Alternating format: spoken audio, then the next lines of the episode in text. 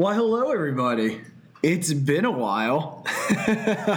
Once again, I'm I'm Mike Azelina, joined by my uh, partner in crime, Matt Rogers, and uh, we we're excited to be back. Matt, it's good to see you again, man. It's good to see you. It has been forever.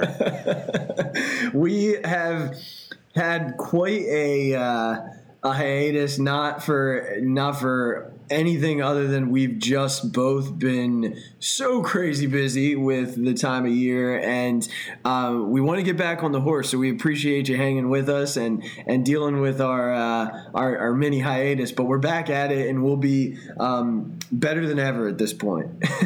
I, I gotta say, it's pretty cool. I had a bunch of people reaching out, like, "Where in the heck have you guys been? Is everything all right? Are you guys in a fight? What's going on?" No, none none of that is the case.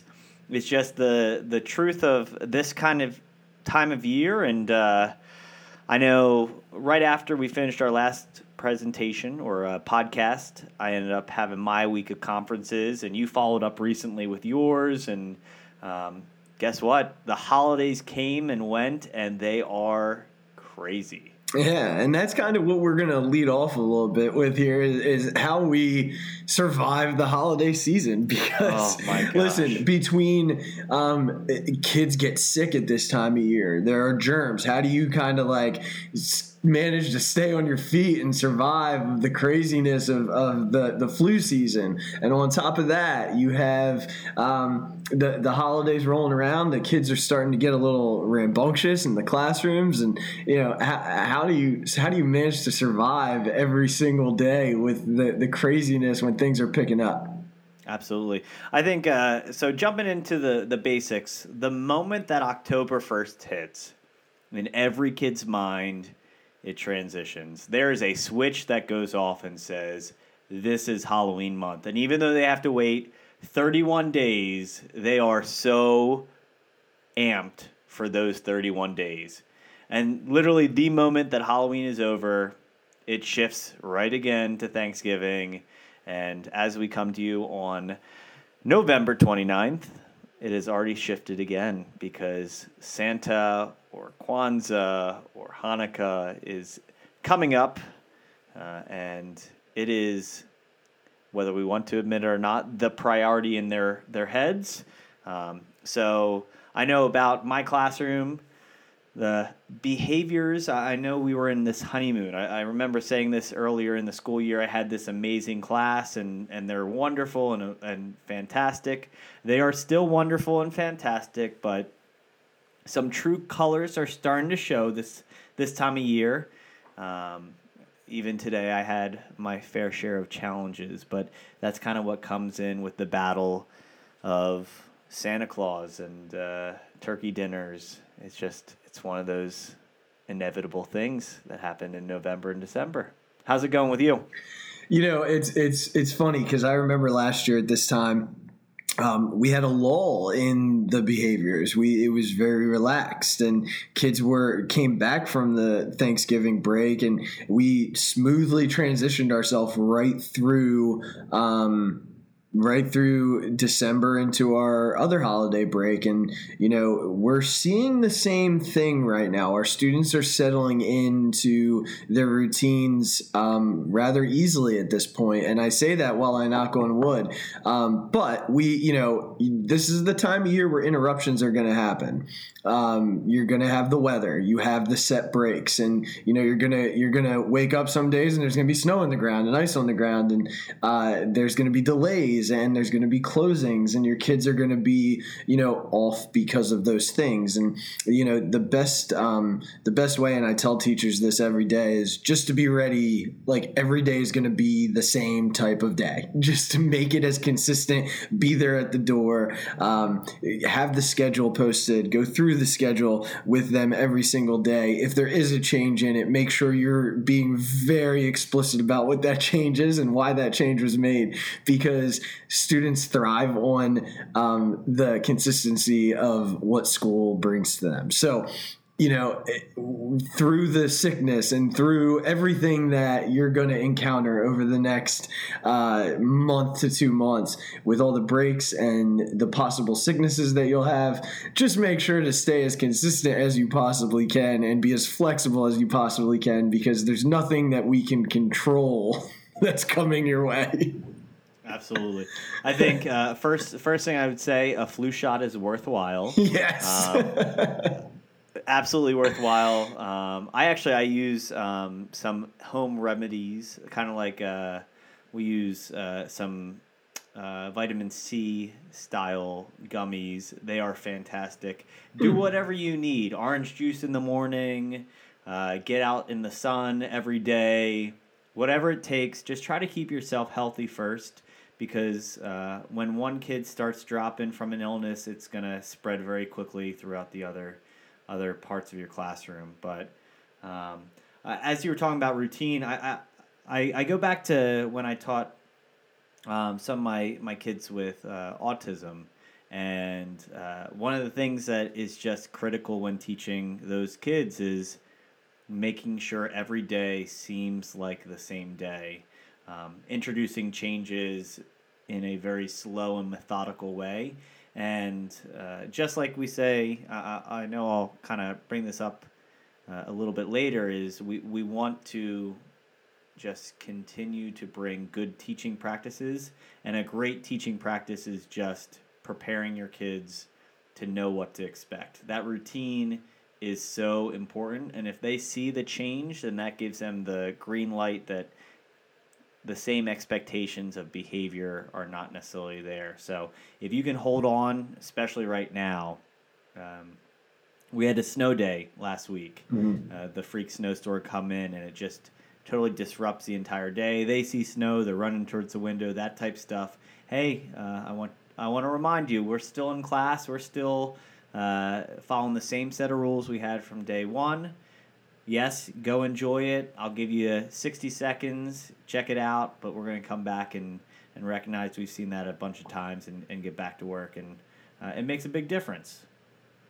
One thing that, you know, I, I always tried to do, if I knew um, on a Monday that there was a chance Tuesday was going to be a delay, uh, was sit my students down and go over what could happen if there was a delay. Hey, guys, remember, if there's a delay tomorrow, we don't have gym because that's our special time and we missed that that time and we won't make that up. Just want you to be aware of that, because it really helps to prepare them the next day when they come in. They remember, you know, they might still be disappointed, but they remember, and it's not the conversation all over again. So if you know there's a chance of it happening, it's okay to preface that for them. They they, they appreciate that transparency, um, even if they are second graders. Um, the other thing that I always did was, and Matt, you, I, I'm, I'm sure you do the same, or you, you've done the same. I have a schedule hanging as soon as they walk in the door, and it changes with the minor thing each day. Like, yeah, our special, I just write the special for the day.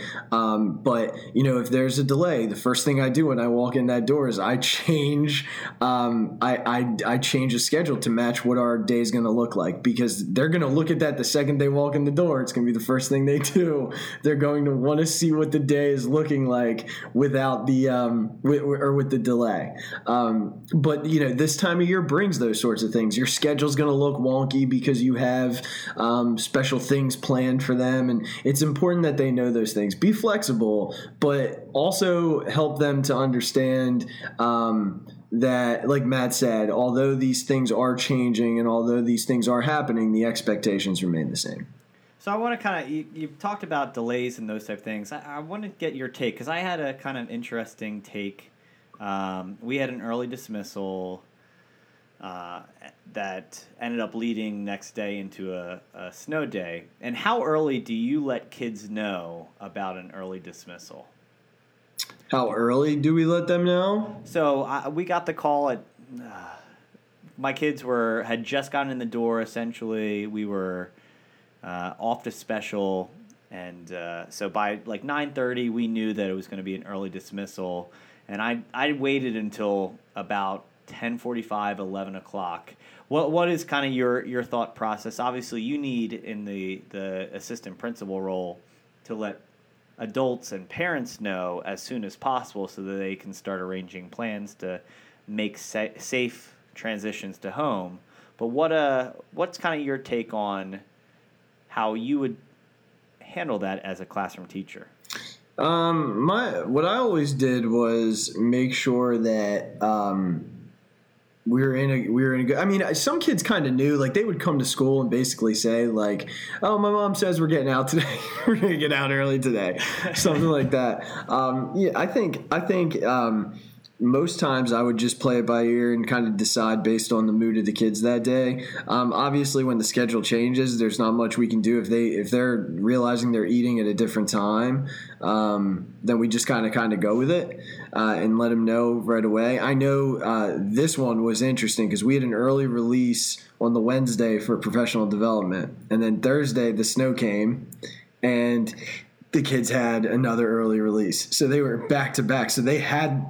They had the early release schedule on Wednesday, and then it was early release again on Thursday. Um, and their mindset was like, "Oh, we're getting out early." So the teachers kind of told them right away. I think that's, uh, you know, just play it by ear type of thing. You know your class, and you'll know how they'll respond, and um, and you'll know what's best for them. Yeah. I I mean, I ended up holding off a little bit just because they get wild. And the moment that they heard they weren't going to have recess, they, they knew. So I ended up bringing the uh, the district kind of image onto the T V in my room and let them kind of recognize on their own. And they start celebrating and jumping around, which is fun. But uh, it can be disruptive. That's why we hold off until they need to know, at least in fourth grade. I could see it being different in, in the second grade and younger younger classes. So, oh yeah, what for you, sure. I think it depends on. I think it just depends on the kids and the in the age group. Absolutely. So one of the things I want to kind of talk to you um, tonight about is, and, and we're excited. We have a, a good buddy of of mine. His name's Ryne Anthony. He's gonna.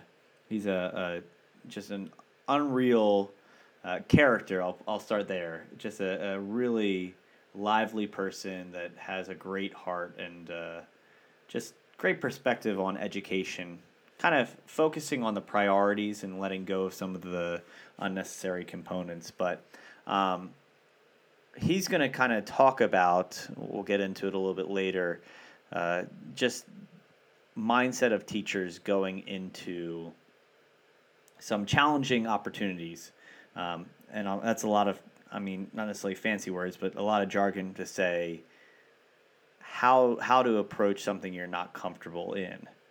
Um, because I, I think one of the the priorities that we're trying to get out to you is to take risks, and that's something you're going to hear from him as well. From the, the admin side, I know we, we've talked about this a little bit, but um, maybe what is your perspective? In, in past, we talked about what is the perspective of the teacher, what should they do for the admin? Um, Mike, maybe I'll ask you from your end, what do you think is your perspective going into a classroom trying to support uh, a, a younger or newer teacher? What is what is your perspective of how um, you're trying to encourage them to take risks and, and be the best that they can be? I think from, you know, one, one of the pieces of feedback I've gotten over the course of time um, that I've been doing this short time, I should say, the year and a half I've been doing it, um, is teachers really appreciate when I sit down with them and say, look, you're taking, you want to take a risk. Talk to me about the risk that you want to take. And, you know, they kind of fill me in on what, um, you know, what they're looking to do. And, and I say, well, you know, Try, try, try it on your own. Um, give it a shot. If you want me to come in and just observe, not evaluate, but observe and give you feedback, I'm, I'm absolutely in for that. If you want to run it, want to run it with your kids once, see how it works, and then have me come in the second time and, and just watch and observe and give you feedback, that's fine. But I think sometimes from teacher to administrator, um, or vice versa, it may feel if, if an administrator's in your room, they are there to evaluate and they're there. And I, I try and put that barrier down um, as often as I can Um, I can't do it all the time, right? Like I do have to go in and evaluate and give, of course, uh, the the necessary feedback. But I, you know, I, I do leave that door open to teachers and, and let them know that not everything that I do has to be evaluative, um, and I can just be an extra eye and just be there to give the feedback that, you know, they're looking for to improve their practice. Um, it encourages risk taking that way. You know, if you're taking a risk, you don't want to be evaluated on it right away. It's maybe down the road, but maybe just at the at the first corner, at that first turn, you're just hoping to have somebody come in, watch, and just be an extra pair of eyes to give productive feedback. So that's one that's one of the things I've tried to do, and, and teachers have told me they appreciate about my administrative practice, um, is to give them that outlet of having an administrative eye to just give basic feedback and not and have that not be evaluative. I find that fairly interesting that, that that's your approach, and I and I hope that that's something that is common in the administrative world, um, because I, I do feel like not knowing what you do throughout your day, I know you're responsible for a lot. And I think one of the biggest frustrations from the instruction or teacher role is it's very clear what I'm doing during my day. You can see I'm doing science at this time, I'm doing math at this time, mm-hmm. special eds at this time, spellings at this time. And it's difficult to see what the administrators are doing. So when you have fear that they pop in at that perfect time, it's it's nice to to kind of leave a door open and feel comfortable to say, hey, it, it isn't always just evaluation based, um, because too many times that's what our priority is. Is my evaluation going to be good at the end of the year? Because really that's a huge portion of if I'm coming back next year, especially as a new teacher. Um, but I'm hoping to, and I know you are as well, to encourage others to, to um, I, I would hope to say, if you take a risk, then that's seen, even if that risk fails, that that's uh, a more preferred outcome than someone who plays it safe and isn't really trying to push to try and give kids the best opportunity. Right, because, I mean, you know, ultimately we're trying to get our kids to take risks. We're trying to get our kids to be comfortable in collaboration. Um, but if if if I'm sitting there and I'm telling teachers, uh, you know, you're you're going to be evaluated the first time you take a risk, whether you're comfortable doing it or not, I'm not really supporting. I'm just setting them up and not creating a culture or an opportunity for them to have a growth mindset. You know, the, the first time I evaluate now, if it doesn't come out well, now that it's a fixed mindset, well, I'm not going to go back and do that. I'm not going to give that another shot. So I think, you know, that's that's kind of the approach um, that I've tried to take. And I, I will say, not everybody takes you up on it. Um, and that's that's perfectly okay. Some people are still trying to work out things on their own, and there's nothing wrong with that. Um, but, you know, I, I've been trying to get it out there as often as I possibly can that it is an opportunity that's out there. Perfect. Well, I think that as we talk about these risks and, hey, I'm on, on the teacher side hoping to take the risks, you're on the receptive side hoping your teachers take risks and and recognizing that that's only good is going to come out of it. If if one lesson is ruined because something fails, well, hopefully, as long as you have the perspective that you're going to grow from it and, and not uh, turn back and, and never consider it again, then uh, if you are with that growth mindset, I'm going to improve, hey, go for it. So um, I, I think that leads perfectly into our conversation tonight with Ryan. Uh, again, Ryne Anthony is a uh, a pretty pretty awesome guy who who did some impactful stuff in the classroom that you'll hear about, but uh, more importantly is touching more and more kids' lives at a, a bigger level right now, whether that is locally in his position or speaking.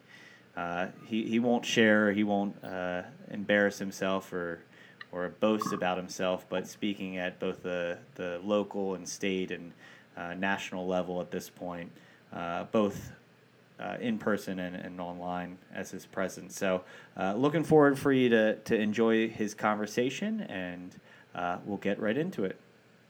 Yeah, let's do it.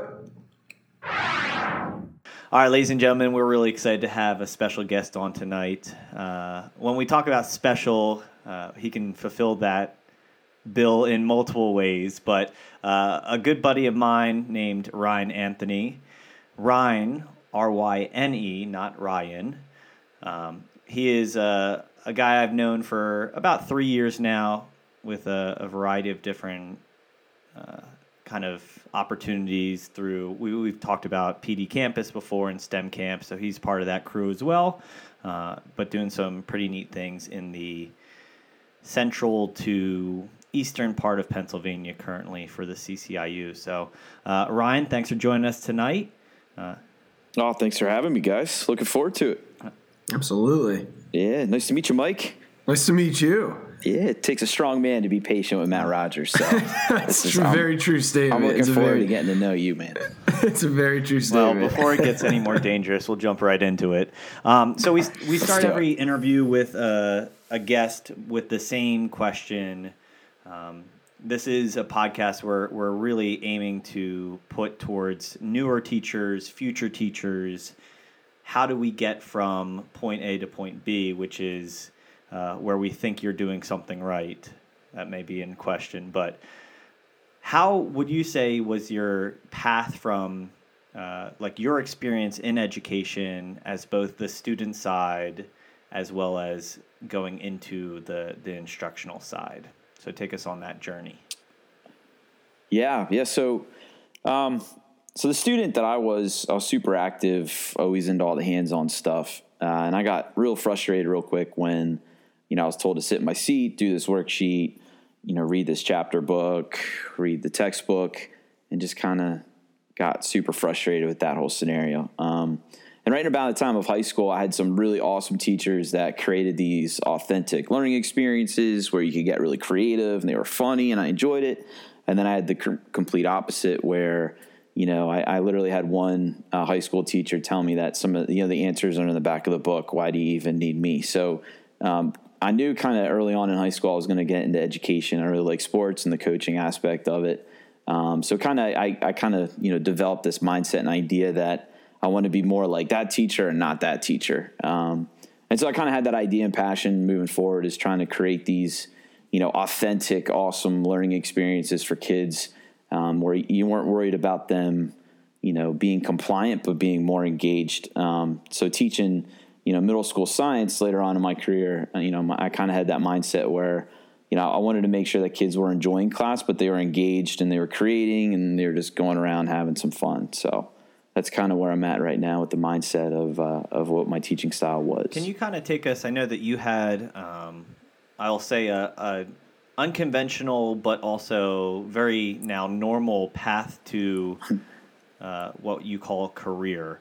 Um, I yeah, mean, unconventional. Well, I mean, it's, it's not what for a long time we'd consider yeah. the normal path. You graduate, you get a job right out of school. I know you kind of bounced around a little bit. Um, can you kind of talk about the beginnings and, and where it led you and maybe if that was yeah. a, a benefit, uh, a little of uh, kind of forcing yourself to grow some thick st- skin and uh, put a lot of effort in, even if you know it's short stints? Yeah. Yeah. So I, um, well, first off, college was the best five years of my life, which is pretty awesome. Um, I was a biology secondary ed major. So I had the whole biology. If we could just silence our phones, that would be great. This is a podcast. I was going to cut it out anyway. Um, no, yeah, now you got to keep it. it. Yeah. So I was talking about, yeah, these trials and tribulations. I don't, I don't know what I told you before, Matt. Hopefully I wasn't lying to you earlier about, you know, like losing a limb or something. But I, um, no, I, I was, you know, I was a biology major at college. Um, got into biology secondary ed mostly because I had a really awesome high school biology teacher that I was kind of alluding to earlier. Um, so then graduated from Westchester University uh, with a biology degree, biology cert, and then landed a, a cyber teaching position for a year. Um, and that was cool, but I, I, I, I was missing the interaction with the kids. I had a really good student teaching experience, so I knew I wanted to get back into the classroom at some point. But the really cool thing about that cyber school experience was I, I was learning the back end of eventually what now is called blended learning and, and a lot of the, you know, tech initiatives with personalized learning and students having their own devices. So it was kind of cool for me to get that experience in a cyber environment.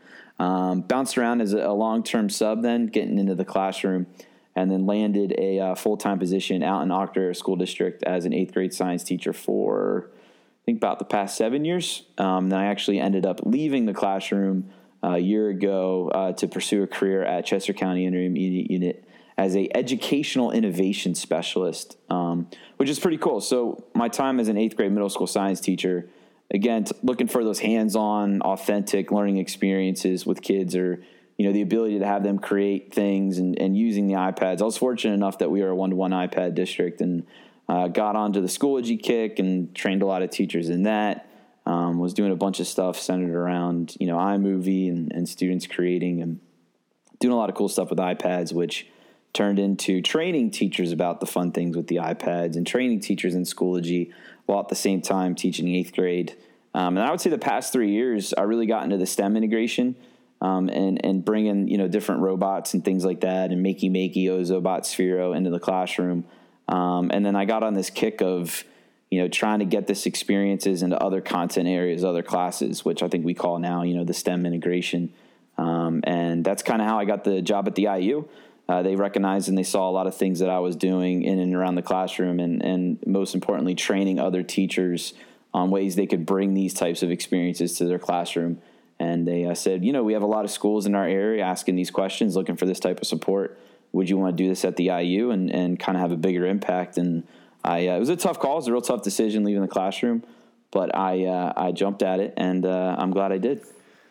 Well, I think you bring up a, a few things that I kind of want to highlight. Um, the first off is I think you bring up the the comment of not only were you focused on your day-to-day responsibilities, but kind of whether it was by choice or uh, kind of thrusted upon you some other responsibilities in addition to just the day-to-day teaching. Um, can you kind of talk about how yeah. that... maybe yeah. from your side, the benefits or also maybe the, the obligations that you kind of faced with that? Yeah, it, it was definitely by choice. I, I think my, my learning style, teaching style, and kind of my personality is, um, I don't know, I guess say like an extrovert. I guess you would call it that, right, Matt? Would you call it an I mean, extrovert? I don't know if that's a teaching style, but... Well, you want to call me other things, so at least we can call it. But I mean, like personality-wise, right? Like I always wanted to figure out what the cool things were going on with kids, like how I could create these experiences for them.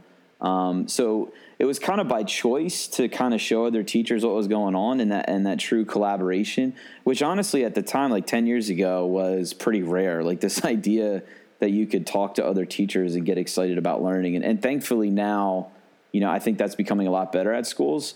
Um, when we start bringing in more cross-curricular things and, and these areas for innovation and maker spaces in schools where a bunch of teachers, regardless of your content, can kind of come together. So I was kind of put in an environment where, you know, science kind of stayed in its own room, which kind of stunk. Um, but I, I just, I remember one day um, I was talking to the librarian, and she was tasked with doing a Google Drive training. And she was kind of asking me, like, you know, how I would do the training or things that I knew about Google Drive um, and Google Docs and the whole sharing thing. And I kind of started telling her, and she's like, do you want to do the training? And I was like, yeah, that'd be cool. So I think it was like my second year teaching at the district, so I was still pretty new. Um, and I think that I ran my first Google Drive training where I had about thirty teachers from the district sit, and we looked at what Google Drive looked like on the iPad and tips and tricks. And the rest was kind of history. I, you know, I, I started to enjoy teaching, you know, adults, teaching teachers just as much as students. And, and that's kind of how I kind of segued into what I'm doing right now. So with yeah. what you're doing right now, Ryne, I, I, I find it really interesting. And from an elementary perspective, and we kind of talked about this um, before we started recording tonight, but the, the idea of, um, primary grades, having these authentic opportunities and diving into um, opportunities on those those Google applications that are available, looking at Google Docs and communicating and collaborating on there. Do you see limitations for younger students and teachers who are going to be working in the primary grades, or what are ways that they can yeah. avoid those roadblocks? Yeah, that's a, that's a great question. Um, so a lot of it is, you know, it's kind of tough early on for especially younger guys to kind of have a Google Drive account. We get this question a lot at the I U, you know, what, what age is the right age to have them own their own Google account, or, you know, I had this idea of this cloud-based stuff where I can save things to it. So, you know, our whole idea is is the earlier the best, but, you know, it's not going to stick necessarily. But there's a lot of things that you could do that, that kind of put those things in play so that they kind of keep growing on that knowledge from year to year to year. Um, so, I, you know, I wouldn't say it's pretty rare. Matt, what do you teach? You're third grade, right? Fourth, Fourth grade. Fourth grade. And you got guys in Google Drive, yeah, right? Got Google, Google Drive, Docs and Google stuff? Sites. Um, yeah. You know, the entire suite at this point.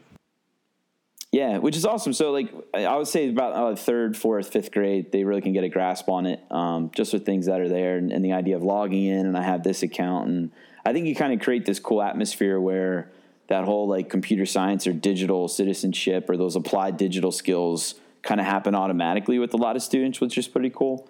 Um, so so those kind of types of instances, you know, I, I would say they, they kind of start to take more ownership and, and kind of push those limits a little bit to try it out. Um, which which is pretty cool. But the other thing, too, is finding other tools. Seesaw is a really good one. I don't know if you guys um, are using Seesaw where you guys are at, but I know a lot of elementary teachers are loving that, and that's kind of gotten big the last couple of years. You know, the ability to be able to quick take a quick snapshot, send that home so parents could see it. And I think it's kind of cool when, when students t- start to take some ownership of that. So, yeah, it's it's a it's a fine line. It's a little bit tricky. Um, it's going to take kind of knowing your audience and knowing your students, but I think providing some opportunities for them to get engaged and, and kind of take some ownership of that stuff Uh, I think is exciting for them and, and definitely something they can build on from year to year. And I, I get blown away by the thought that, you know, we're having sixth graders or, you know, when I taught eighth grade, my whole goal was, man, how awesome would it be when I get these eighth graders, you know, the next year, the incoming class, that they already know how to use Google Drive, mm-hmm. they know how to use Google Docs, they know how to use Google Slides. And it's this, you know, this, this digital kind of knowledge that they just kind of pick up on, and uh, you don't have to teach that anymore in computer science classes when they get to middle school, because hopefully they already know it. And that's just awesome, because now we can start doing some some cooler stuff, and and we don't have to kind of take time to do that. So it's exciting. And I know, I mean, from my side, I think when it comes to our responsibilities, my goal, I always say this, is to make the next grade's job a lot harder. Um, and I don't mean that in a negative way of physically giving them bad habits, but yeah. Honestly, yeah. Hey, I'm going to provide an instructional method that future teachers are going to be recognizing they need to kind of update their style to recognize yeah. what the kids want and need, and and hopefully a more personalized experience that's going to lead to more success. Oh, absolutely. And and the I think the whole, too, the, you know, I had a, being a younger teacher, I had that mindset of, well, they'll probably get to this later on, so I won't really cover it. Mm-hmm. But to, more towards the end of my career, like, well, why not just cover it? Like, it's okay if they get that again, or if they're able to do this at my grade level, then maybe the grade level above me should be doing something a little harder. And that's that's a tough conversation to have, like, when you're early on teaching. But um, it's definitely something, you know, that, that can kind of can open up some some uh, conversations and help that culture out of district is, you know, the, the talks from grade to grade. And I always love talking to the high school teachers. When I taught eighth grade, I said, hey, guys, this is what I'm doing in eighth grade. What else can I do? Um, do you do a similar project? You know, do you have any advice or anything like that? And I would say nine times out of ten, they were very receptive and, and excited about what I was doing. And, and I had an older teacher who was a chemistry teacher, and, and we were in a chemistry unit. And I said, hey, I'm doing these reactions. And he said, oh, I do them. And I'm like, oh, sorry, man. And they were cool. Like, I, I didn't want to ruin them for him, like, if it was a surprise. And his whole take was, he's like, nah, he's like, go for it, do it. Because when they get to me, they kind of can, they know what's expected. But then we go even deeper, further into, like, the chemistry. So they say, yeah, we knew that this blew up, but, like, why did it blow up? And I just thought that was a real cool perspective, that him being an older teacher, you know, the seasoned teacher, was able to say, hey, you know, it's cool that you're doing this stuff, because it's going to help me do it better later on. Where I, f- I feel like some teachers are, you can't even get near that project because that's my baby, and I'm going to do that next year with them. So, you know, I, that's a very touchy subject, especially as a as a younger teacher. But my my advice would be talk often, and, uh, you know, don't be afraid to ask the questions that might get a little awkward. So when you were in your classroom, the I kind of want to bring up your your victories, but also kind of what you would consider yeah. your expertise. So obviously you were highlighted in certain ways in certain areas that you um, kind of excel at. And I know that from knowing you personally and on the STEM camp side, you have a, a specific niche Uh, but what would you kind of assess as your, your expertise and what you bring to both the I U and other organizations you participate with? Yeah, I think I really got hooked on the whole idea of the STEM integration and the idea of how can we take this really cool, new, innovative, you know, toy and take that engagement of kids playing with it, but then turn it into more of this, you know, this experience, whether it be project-based learning or inquiry-based or something they could do. Um, so I, I really, towards the end of my career, kind of got away from even more testing, away from homework, and replaced it with a lot of the, you know, the the mastery type, you know, units where they could go through things in Schoology that were set up, and um, it was more like a blended environment, and they were kind of more self-paced but regulated by me. Um, so it was kind of this cool, you know, shift from here's the tool, here's the tech, but we're really going to go a little bit deeper and make sure that we're integrating it. If that happens again, I'm done. We're we're I'm ending leaving. The interview. We're no. we can't have that stuff Sorry, happening, guys. Matt. You'd think you'd iron this out in the pilot, but by the third episode, having these distractions, I have to talk to my agent. But yeah, so I, and, and summarizing, um, which really what, what I kind of live by right now is is from my experience in helping teachers in this area. Is it's really about the experience, and no matter what acronym you use, STEM, STREAM, you know, M C L, personalized learning, whatever buzzword you want to put in, I think the whole goal of that is getting to the student-centered learning environment, right? The idea that we want kids creating, we want them collaborating, we want them solving problems. We don't want them sitting there just doing a worksheet. We want them to kind of be, you know, being engaged and creative. And the really cool part about it is, is that there's so much technology and STEM tools and, and these really cool tech toys that are available to accomplish that, where we don't have kids just sitting there listening, taking notes, but they're active, right? They're, it's all student-centered. We're trying to get kids to create, invent, collaborate, do a whole bunch of stuff. And, and that's kind of where a lot of my workshops and training is uh, centered around right now. That's, that's perfect because, you know, coming across teachers um, every now and then, um, both novice and veteran, um, you often, I'm sure you come into contact with those who are hesitant to bring these innovative mm-hmm. ideas into the classroom and um, are hesitant to uh, maybe even create more student autonomy um, from time yeah. to time because it is letting go. It is letting control um, be passed from ourselves to students. And as educators, we do like that sense of control. Like that's that's who we are. We like to have some control yeah. over things. So what do you, what advice do you give to those teachers when you're at your trainings and you're at your workshops that are you can sense the hesitation or maybe they're just really yeah. forthright about it? What are what are some of the pieces of advice you give to them? Why this is such an important tool for our students? Yeah, no, that's a great question. Um, and part of it too is I think. You know, a lot of a lot of people's misunderstanding of STEM integration or what STEM really is. Um, so a lot of teachers say, well, I, I can't teach STEM. You know, I teach fourth grade reading or I teach fifth grade E L A. Like, you know, I leave that for the science, technology, engineering or math teacher. Uh, but I think the whole the whole buzzword of STEM is we need to we need to move past the acronym, right? That it's not just these content areas, but it's more of like STEM as a movement or as a process where it's this kind of culture where you know, you, you identify problems through conversations or even just observations, and then you start thinking of ways to do something better or solve problems. So it's this, it's kind of this mindset or movement, I guess is a better word, movement, STEM as a movement, um, you know, just getting kids creating and doing something. So, you know, going back to your question, I usually start with that, but then I say, you know, we don't really need to reinvent the whole wheel here. Like I'm not asking you to go rewrite your whole curriculum, and I know a lot of schools are, but the idea is take what you're doing right now and just find one area that you don't really like teaching. Like find that one area that you've made so many photocopies of the paper that you give out that you can't even really read it anymore. Like yes. It's just so bad. Like where, where you're sitting like teaching that lesson and in the middle of it, you just stop and like question your career, right? So you identify those areas and you say, there's gotta be something better out there that I can be doing for these kids where I'm not just talking, doing everything. It's more student-centered. It's more on them doing things. And that could be, a, you know, a, an exit ticket. That could be a previewing activity. That could be a, a part of a station rotation model where they're just going, doing something, interacting with things. You know, the more that we try to get kids engaged in doing something different, um, I, I think the the more we are as educators being excited. Like I would love hanging out with Matt, well, maybe not Matt, but all the other guys from like STEM Camp E D U and, and just kind of hearing what they're doing in their classroom.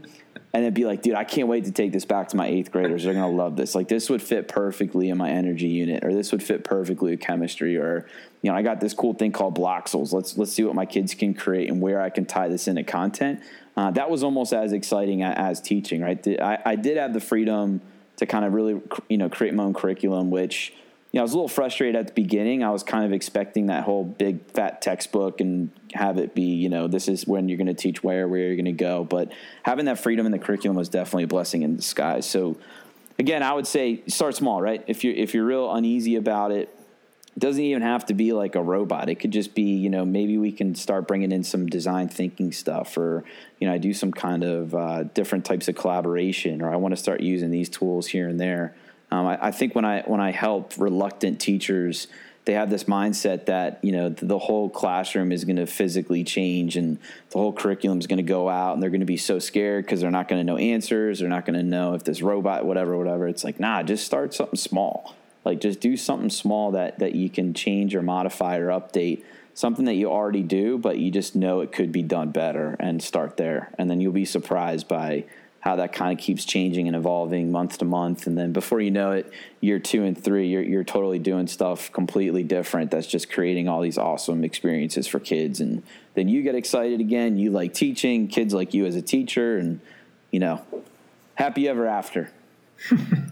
So I want to, uh, hopefully it doesn't go like that all the time. Yeah, it doesn't. But um, one of the things I want to bring up is, in your, I guess, limited teaching career, um, since it is, I mean, I don't want to say it's over, but you definitely have transitioned out of the traditional classroom and into a different position.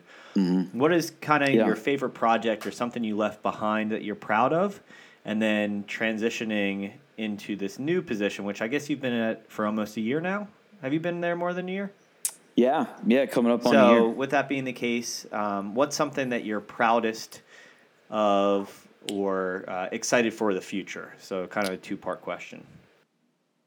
Yeah, so so the first part, um, I think, and, and I'm, I'm part, yeah, I guess I could say this. I, I I feel like I left a lot behind that I'm proud about at my old district. Um, you know, a lot of a lot of teachers started using Ozobots and, and kind of going through that and integrating that into not just science classes, so that was pretty cool.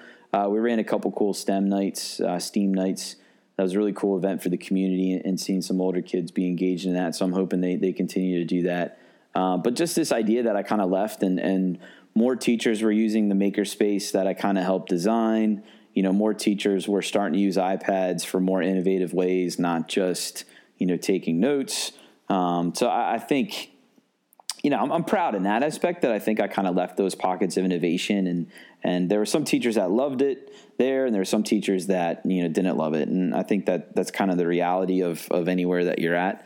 Um, some teachers are really going to take to it, and some not so much right away, which is completely fine. You know, you just kind of show um, the benefits of what you're doing, and if it's not their style or if it's not their, their cup of tea, I don't let that hold you back from what can you're you, doing. Can you talk a um, little bit more yeah. about uh, the hub, which is kind of what you're dancing around? Like, how did it yeah, come to be? So we had and, a, and...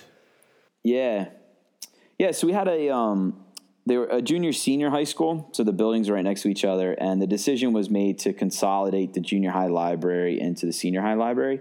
So we were basically left with this old, huge, empty junior high library um, that had no books in it. So we converted it to um, kind of like a, a innovative learning center, which we called the hub. It was the middle of the building, which is pretty cool. Um, and it lay dormant actually for a while. Uh, and then I was like, I was getting really into maker spaces. I went to the superintendents and principals and librarian, and I was like, hey, I think we can make it into a maker space, innovative learning center.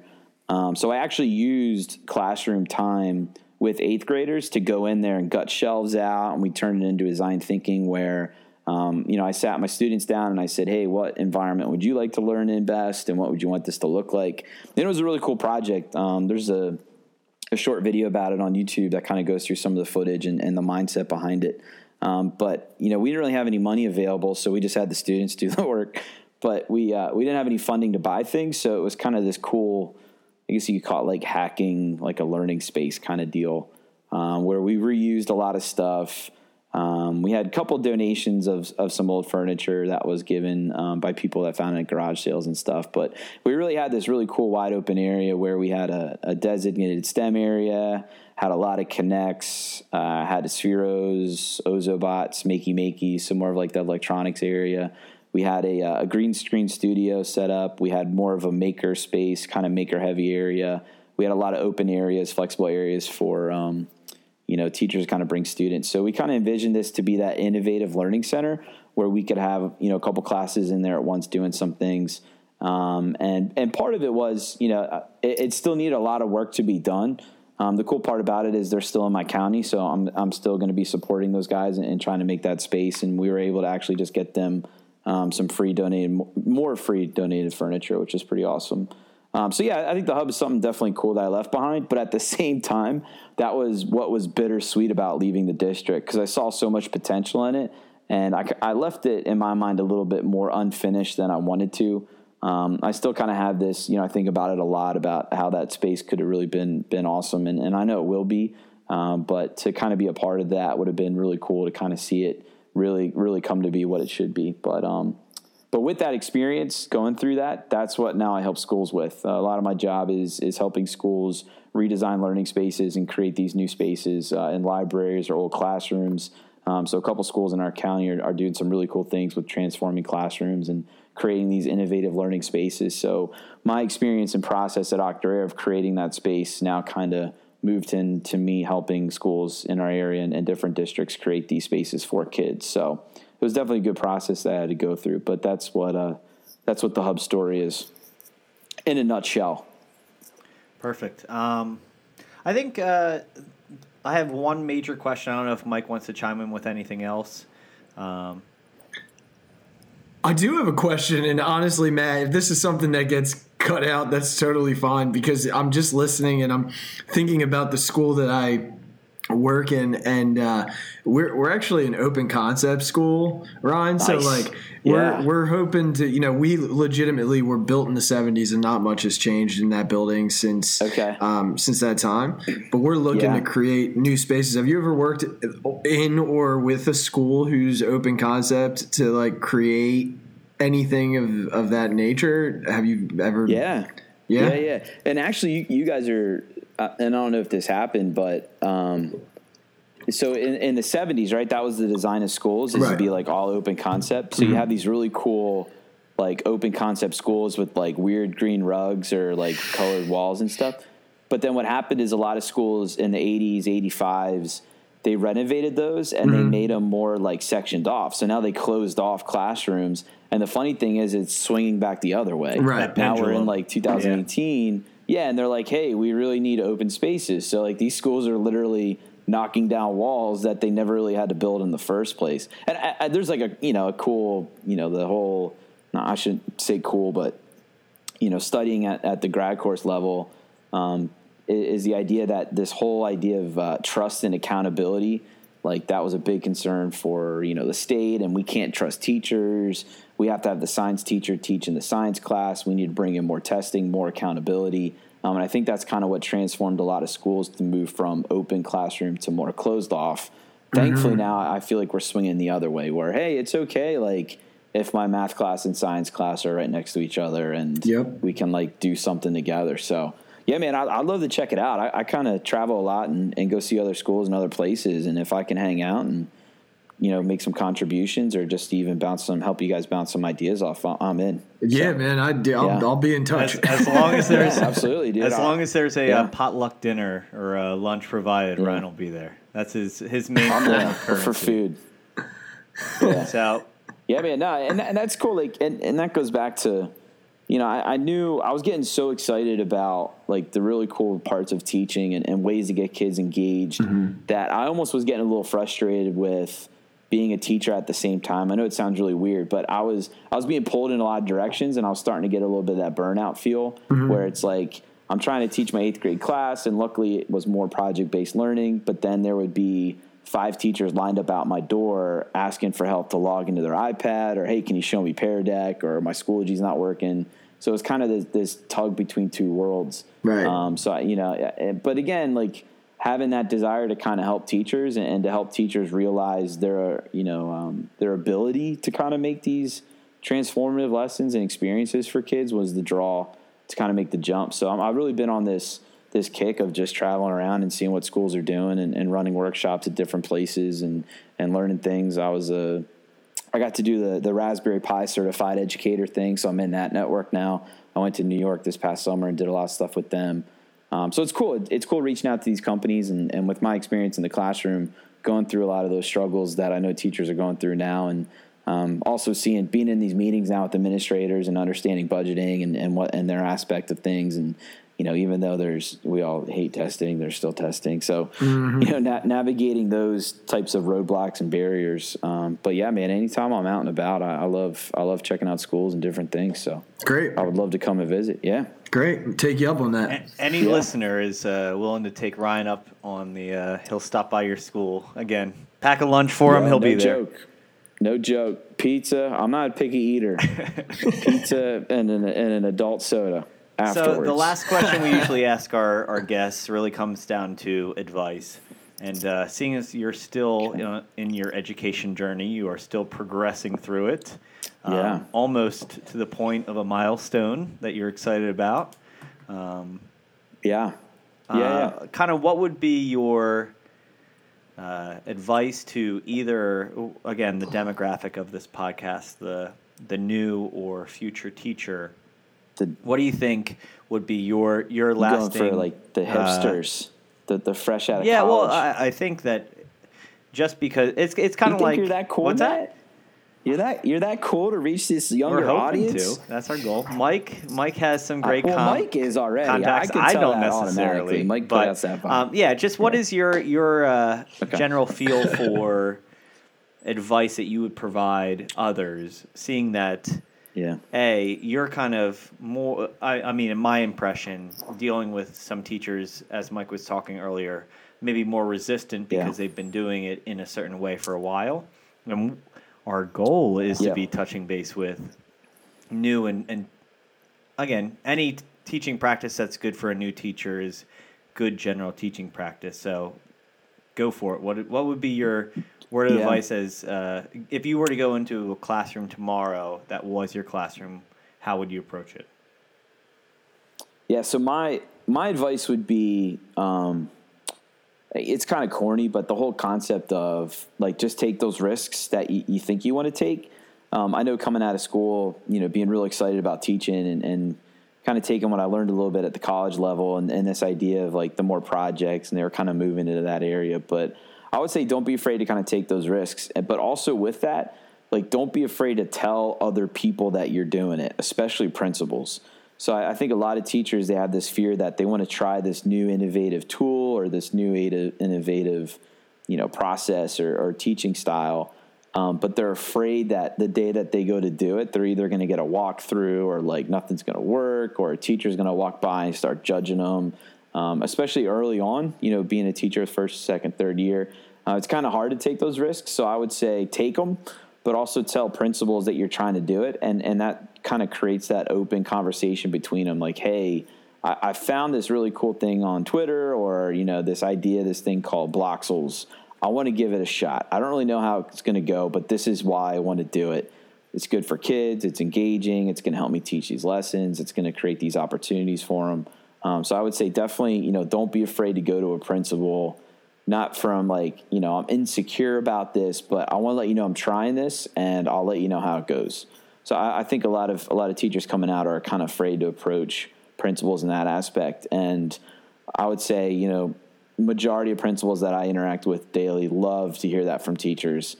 And I think they struggle sometimes in getting that type of relationship with teachers is, hey, I want you to take these risks. I was very fortunate to have principals that really loved what I was doing. So it was really easy for me to say, hey, guys, we're going to try to use Spheros to do this. I don't know how it's going to go, but we're going to give it a shot. Um, and then and have, knowing that I had their whole, you know, total support and backing, and they weren't going to walk by and be like, oh, well, the Danielson model says, you know, like they were, they were going to be completely cool with it uh, and wanted to hear how it went. And that's kind of how I got to train other teachers with it. But and the other part would be that kind of goes with that Mike talked about earlier is this idea where it's okay if you're not the, the master of all the knowledge and you don't know everything, especially content related. Um, I was an eighth grade biology major, but I don't even really know how I graduated, to be honest with you. But I taught eighth grade science. I learned the most science like while I was teaching. And it's kind of cool. Like you start, you know, gaining this depth of knowledge yourself as you're teaching. Um, but just to have that attitude and, and that idea and mindset that, you know, I hope these students at one point might leave knowing more than I do. And that would be awesome. Um, but it's okay. Like if a kid asks me a question and I don't know an answer to it, we can look it up together. Or, you know, you give the answer, man, that's a really good question. I really don't know what it is. Why don't we check that out? So I think, you know, having that mindset of, you know, it's going to be a trial and error early on. And for me to stay excited about teaching, I need to know that I might fail. Um, but that's part of the learning process. And, and kind of that failure and that mindset is when you, you start to do some really cool things after a couple attempts. So I know that paid off for me. There, you know, there's a couple tough, tough days where it's like, man, that did not go well at all. Um, but then, you know, later on, a month later, try it again, or you kind of, you know, adapt, or you change a thing or two. And then, and then before you know it, you're doing some pretty cool things that, that students are talking about and enjoying, um, you know, remembering, uh, and going through it. So yeah, that'd be it. All right. Well, cool. Like I said, we really appreciate you taking the time to, to talk with us. Hoping to have you on. Yeah. Thanks for having me on, guys. This is cool. I, I appreciate it. Of course. It. Hoping to have you on. No, thank you, Ryne. It's good times. Um, Yeah, hopefully go check out Mike's yeah, school. If you're if you're interested yeah. in Ryne taking a, a visit to your school, uh, how can how can they best get in contact with you? Uh, Twitter, I, I'm I'm starting to get more and more active on Twitter, which is pretty cool. So Twitter definitely is probably the easiest one. Um, it was cool. Like about a month ago, I, I started getting these these Twitter messages from people. Hey, like I'm doing this. What would you recommend? Doing that, doing that. So I'm starting to get a taste of, you know, this stuff outside of P A, which is pretty awesome. So. Yeah, Twitter Twitter messages is cool. How would they get in contact with um, you? Oh, at Mister Ryne Anthony. So it's at Mister and then R Y N E, my last name, Anthony. Um, hopefully if uh, Matt tweets this out, he'll tag I'll me in it. Absolutely do that.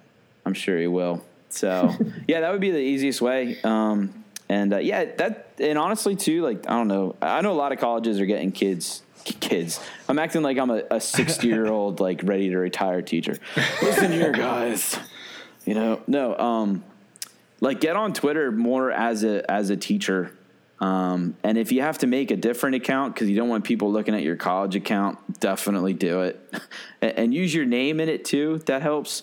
So if you put like Mister First, you know, last name, kind of like I did, Um, you know, I, I think that the Twitter game for teachers is, is really stepping up big time. There's a lot of cool stuff going on, uh, and you're following the right people. You get really cool ideas.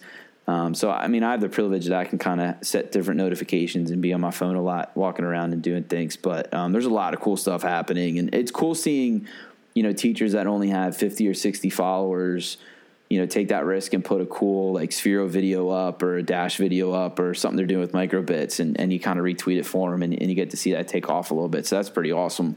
Um, and, and it's kind of, I think that's the whole idea, is this ability to kind of share ideas, not just with teachers in the state, but across the country. And that can be huge for a teacher first starting out. You might not have that support in your district right away, but if you see other people doing it, that could be huge. So, Uh, definitely get on Twitter and and uh, and get active in that. Absolutely. I know we've talked about how yeah. the, the teacher right down the hall may not teach the same way you do. So outlets, I know my wife is using Instagram and loving it. Um, yeah. Twitter. Yeah. Just developing the, the P L N, the Personal Learning Network. So, all right. Yeah, no, that's huge. Well, Be thank you help. so much, Ryne. Um, appreciate the time. Yeah, and, uh, my pleasure, we'll hope, man. Thanks for having me on. Hope to have you on soon. Absolutely. Yeah, we'd love to be back. All right. Thanks, Ryne. All right. See yeah, you, Mike. Man. Nice meeting you, man. Keep you up too. the good work with Matt here. Yeah, trying. All right. Well, I got to tell you what, Matt. I, you know, I've heard you talk about Ryne before, and, and you know, I follow him on on Twitter and um, appreciate the ideas and things that he posts. But getting the opportunity to talk to him uh, is a whole nother experience. I sat and I listened, and there's not many people, and you'll know this about me, and you'd agree, and if my wife were sitting here, she'd roll her eyes and say, oh, it couldn't be more true, that could pull me and my attention completely away from a very important N F L football game that like right. Ryne did tonight. um, and one of the things that he made me really reflect on was creating opportunities for our kids to um, experience autonomy and collaboration. You know, our world is heading in such a way that our kids need to be able to collaborate in any work environment that they're going to move into in the twenty-first century. There's just, there's just so many opportunities out there, um, whether it's technology, STEM, STEAM, um, or just a simple collaboration between two people doing a job together. I, I watched two U P S men carry our uh, or move books into our building yesterday, and the way they worked together and as smoothly as they did, it may not seem um, impressive to just someone kind of a, a, a person just standing by, but as someone who struggles to open doors while they're carrying things and needs someone else to do it, watching these two do it without even saying a word to one another, you know, their ability to collaborate, those just that that what probably appears the most to be a simple nuance of a job, they made it look so seamless and so easy. And we all know that that's not always easy when you're carrying pa- hundreds of pounds of books. Oh yeah. Uh, into a building full of students nonetheless. So, I mean, you know, that he, what I was listening to and that ability to give kids the autonomy to communicate with one another and collaborate with one another um, for, for their futures is, is it was the main pull out for me today. How about you? So I, I think um, I, I've obviously known Ryne for a, a while now, but Um, one of the things that Ryne pushes me to do is uh, reminds me of Sir Ken Robinson. Uh, are you familiar with him at all? Yeah. So Sir Ken Robinson is very respected in the educational field. Uh, we may have talked about him before, but he talks about in one of his speeches creativity in the classroom. Um, and it's a TED Talk, and it's phenomenal. It's from two thousand eight, and it may be old, but it is still relevant today. So if you have a chance, check it out. But really the, the focus behind it is bringing creativity into the classroom. And he has one line that kind of sticks with my my mind is, yeah, uh, you, you just talked about, like, preparing kids for the twenty-first century. Well, the twenty-first century has been here for now eighteen years. Like, we're eighteen years into the twenty-first century. What are we doing mm-hmm. about it now, because we're in it? It's it's not something we're preparing for anymore. Um, but kind of talking about that is the kids that are in our classroom now. Again, this is dated a little bit, but the kids that are in our classroom, he says, are going to retire at age two thousand in two thousand sixty-five. And uh, one of my favorite things is we don't know what's going to happen in three or five years from now. How are we preparing kids for two thousand sixty-five? And it's two thousand eighteen right now. I can do my best to adhere to the standards and adhere to the Common Core. I would imagine it's not going to look like that. Uh, by the end of my current kids' duration of education in whether that's Pequea Valley, my school district, college, or beyond, but definitely look a heck of a lot different at that time. So the the skills... And as we get into a, a digital world where uh, kids struggle with communication skills and, and interaction and collaboration, is building that in and forcing that into classroom. Uh, it's something I do in my, my seating arrangements. Uh, no one sits alone. They sit at collaborative tables because they need to develop skills to talk and work with another, especially if it's someone that they're not too keen to work with. So um, I, I think... He he is one of those people that is uh, definitely different than myself. I see something new. I see it on Twitter. I see it on Facebook. I see someone posting a, a viral video, whatever the case is, about this this classroom doing something crazy. And I'm like, oh my gosh, I, I could never do it. And I'm pretty tech savvy. I think I'm, I know my way around. Ryne is one of those people that just dives right in. And uh, I think that's a little bit of... Um, mentality that we all could have, that uh, as long, I know we talked about this before the interview, but as long as we trust that we're not going to be penalized for trying something, even if we fail, that it's not never going to hurt us if we jump in, give it a shot, because guess what? It's going to be boring or uh, pretty minimal in three or four years from now. So if we can get that exploratory opportunity when it is still new and the kids have that experience of not knowing the outcome already or not having watched hours of videos on how to do it beforehand, but they are creating their own pathway, that is the the benefit that uh, Ryan brings to a lot of classrooms in the Pennsylvania area. Yeah, I love that. You know, just, you know, the the idea of just giving teachers the confidence, to give kids the confidence to work in a collaborative way and with autonomy um, is something that I, I admire about him, and I'd love to hear more about, because that's, you know, that's a that's a common struggle for, you know, I said this during the interview, and I'll, I'll say it again, it's it's hard for us as educators, whether we teach first grade, eleventh grade, sixth grade, to give up complete control and allow students to have the autonomy necessary that what he is talking about um, becomes successful. And I believe in it, but I think it's something that, you know, we as educators have to continue to work toward, and and it's it's a process. And if we can make that process, um, if we can make that process become comfortable within our classrooms, then our kids are going to be successful when the year two thousand sixty-five rolls around. That's the hope. And I mean, we're not going to be able to know uh, if we're successful. The only thing is if we can teach them to be better individuals, and talking about the heart-wise, the head-wise, those type components. If I if I know you have good character, you have good morals, and you have good work ethic, and you're willing to explore, then that's the best that I can ask. Uh, it's mm-hmm. way more important than if you can tell me the regions of Pennsylvania or the parts of a light bulb, which, yes, are fourth grade standards. Um, it's not going to kind of transcend those years beyond. So I, I think kind of wrapping up tonight, the the thing that I want people to take away, uh, in addition to, to try new things, is is that as an educator, you don't also need to see teaching as your only career option. And I don't want to discourage people from leaving teaching, but you have Mike here who went in the, the route of administration, um, which is doing incredible things in his own right. Uh, getting to talk to some of your colleagues and uh, some people that I, I randomly run into just living in the same town as where you teach, and saying, oh, you, you, you know about Price Elementary, do you know about Mike? And like, oh my gosh, you don't even know the the the environment that he's created in the short time there.